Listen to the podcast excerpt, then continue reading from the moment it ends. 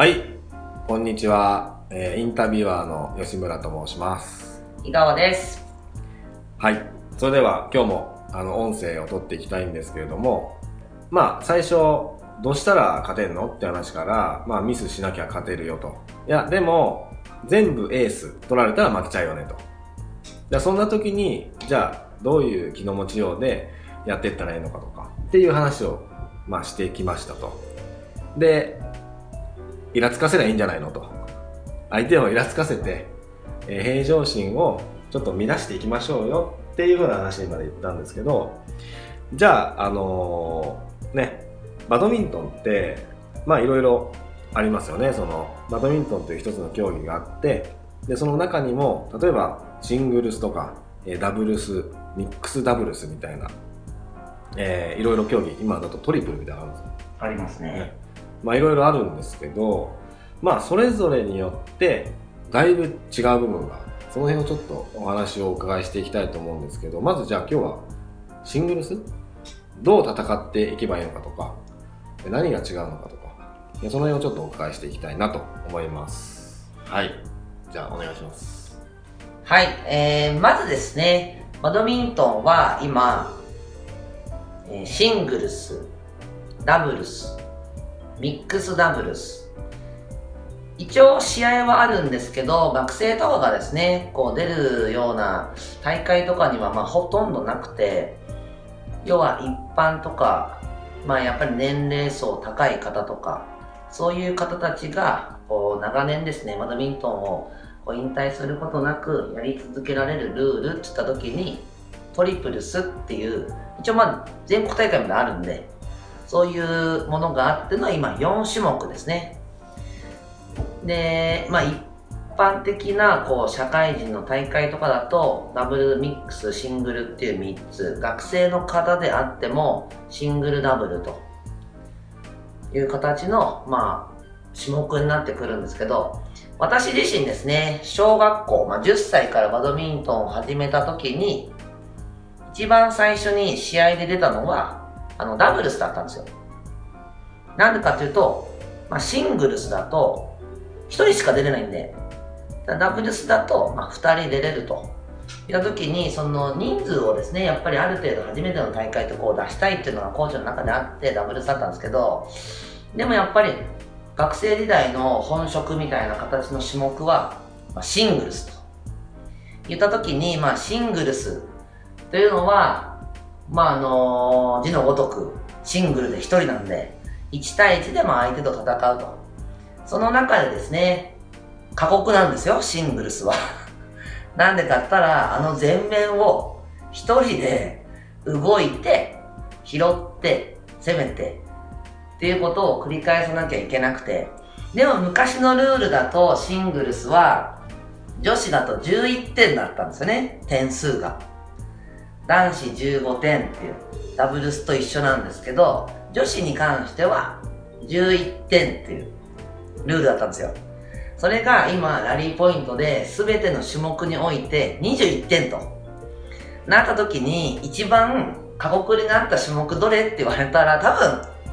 昔からやってる人だと女子シングルスっていう種目が、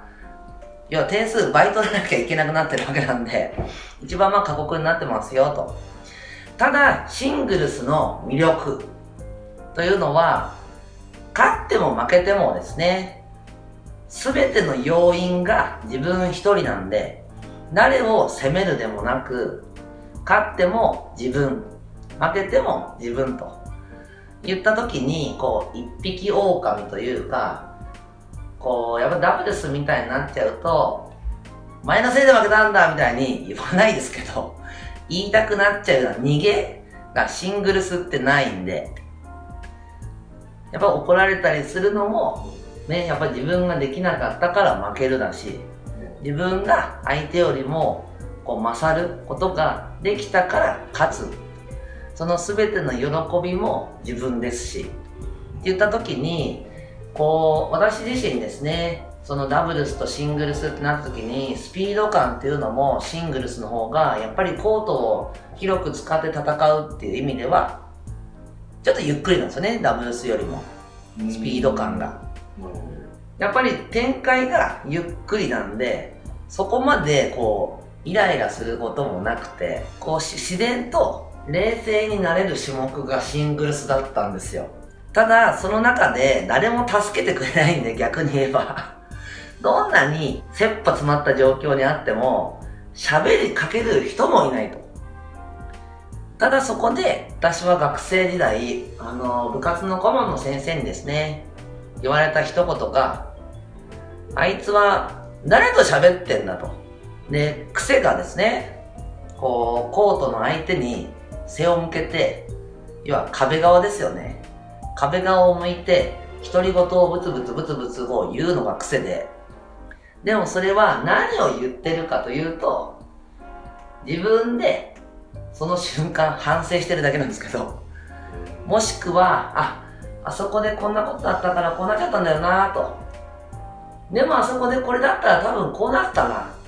じゃあそういう風にしていけばいいかみたいな感じで、自分一人で考えて自分一人で納得して、よしみたいな感じで前向いてラリースタートみたいな、それを傍から見てるとちょっと危ない人に見えたんじゃないかなと思うんですけど、ブツブツブツブツなんだあいつはみたいな。でもその時間が一人はあるんですよ。でもダブルスだとパートナーがいるんで、その自分一人の世界に入るっていう瞬間がないんですよね。結局戦うのが2人なんで。といった時に、やっぱりシングルスの面白さというのは、自分で考えて自分でいろいろやってみよう、こうしてみよう、こうだったあだったっていうのを考えて、自分で解決して、その中でまた新たな展開の中で一人で入るというところがですね、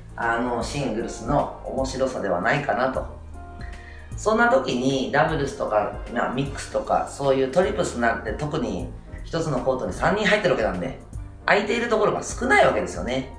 で考えると、シングルスっていうのは全面に1人なんで、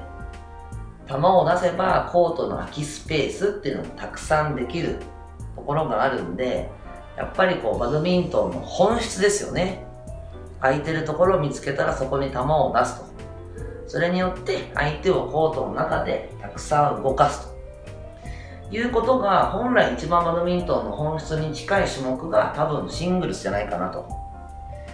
ただやっぱり長い距離を走るっていう面では、持久力っていうのが必要にはですね、なってしまうところもある部分、過酷な種目というところもありますが、やっぱりそういう点では1対1で駆け引きをしているという楽しさがシングルスにはあるんじゃないかなと思いますよね。はい。じゃあ相手をイラつかせやすいのはやっぱシングルスなんですね。どっちかというと相手を勝つために相手に全力出させなさいよと、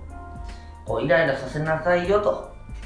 第2回の時にお話しさせていただいたんですけど、シングルスの方が多分イライラはしないんですよ。ただシングルスの方が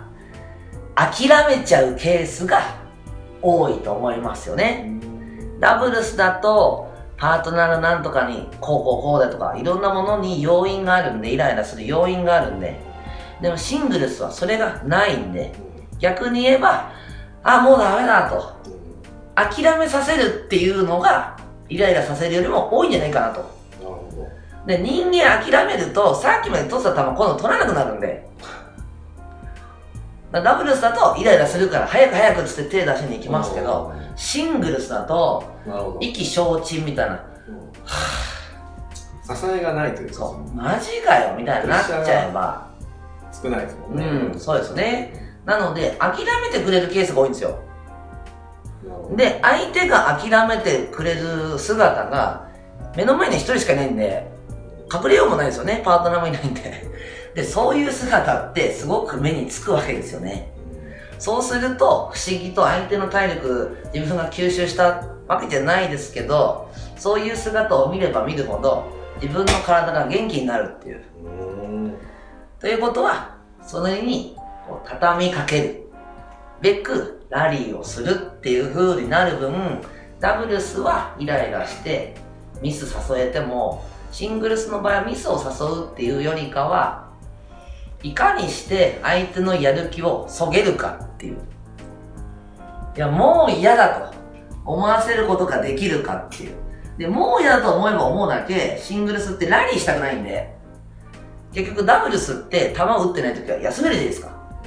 でシングルスって休んだらノータッチなんでということは拾わなきゃいけないわけですよね。そこでいかにしてもう嫌だと思わせるかっていうのが一番の勝因だと思いますね。で嫌だと思って諦めてくれればノータッチで1点、もうラリーが嫌だと思って相手がギリギリ狙ってくれればアウトすれば1点なんで、これがシングルスの勝つ要因ですね。なるほど。はい。もう一つ簡潔なことを言ってしまえば、人というのはですね、窮地に立たされれば立たされるだけ得意なもので点が取りたいんですよ。ということは相手がやばいダメだと思えば思うだけエースショットを打ってくるはずなんですよね。なんでか、それで点数が取れるって思ってるわけなんで。ということはそのエースさえ取ってしまえばやれることがなくなっちゃうんで、必然的にミスしてくれるわけですよ。なんでか、もうこれ取られたら勝てないって思ってくれるわけなんで。ということは相手がやることって何と、もうミスするだけなんで、そういう何かっていうのが、シングルスだとちょっと他の種目と違いますけど、相手にね絶望感を与えるというところがシングルスの醍醐味じゃないかなとはい、私はそういうふうにちょっと思ってますんで、相手の目を摘み取りなさいと。それによってもう首、頭の位置を下に下げさせろと。そうすると多分やる気度合いは限りなくゼロに近づいてくれるんじゃないかなと。なるほど。いうところがシングルスは勝てる要因じゃないかなと。はい、なるほど。すごい思ってます。すごいなんか腑に落ちました今ね。なるほど。ということで、じゃあ次はダブルス。そうですね。ダブルスとまた全然違うということなので、ちょっとダブルスについてお話を伺いたいと思います。それでは今回は終わりにしたいと思います。ありがとうございました。ありがとうございます。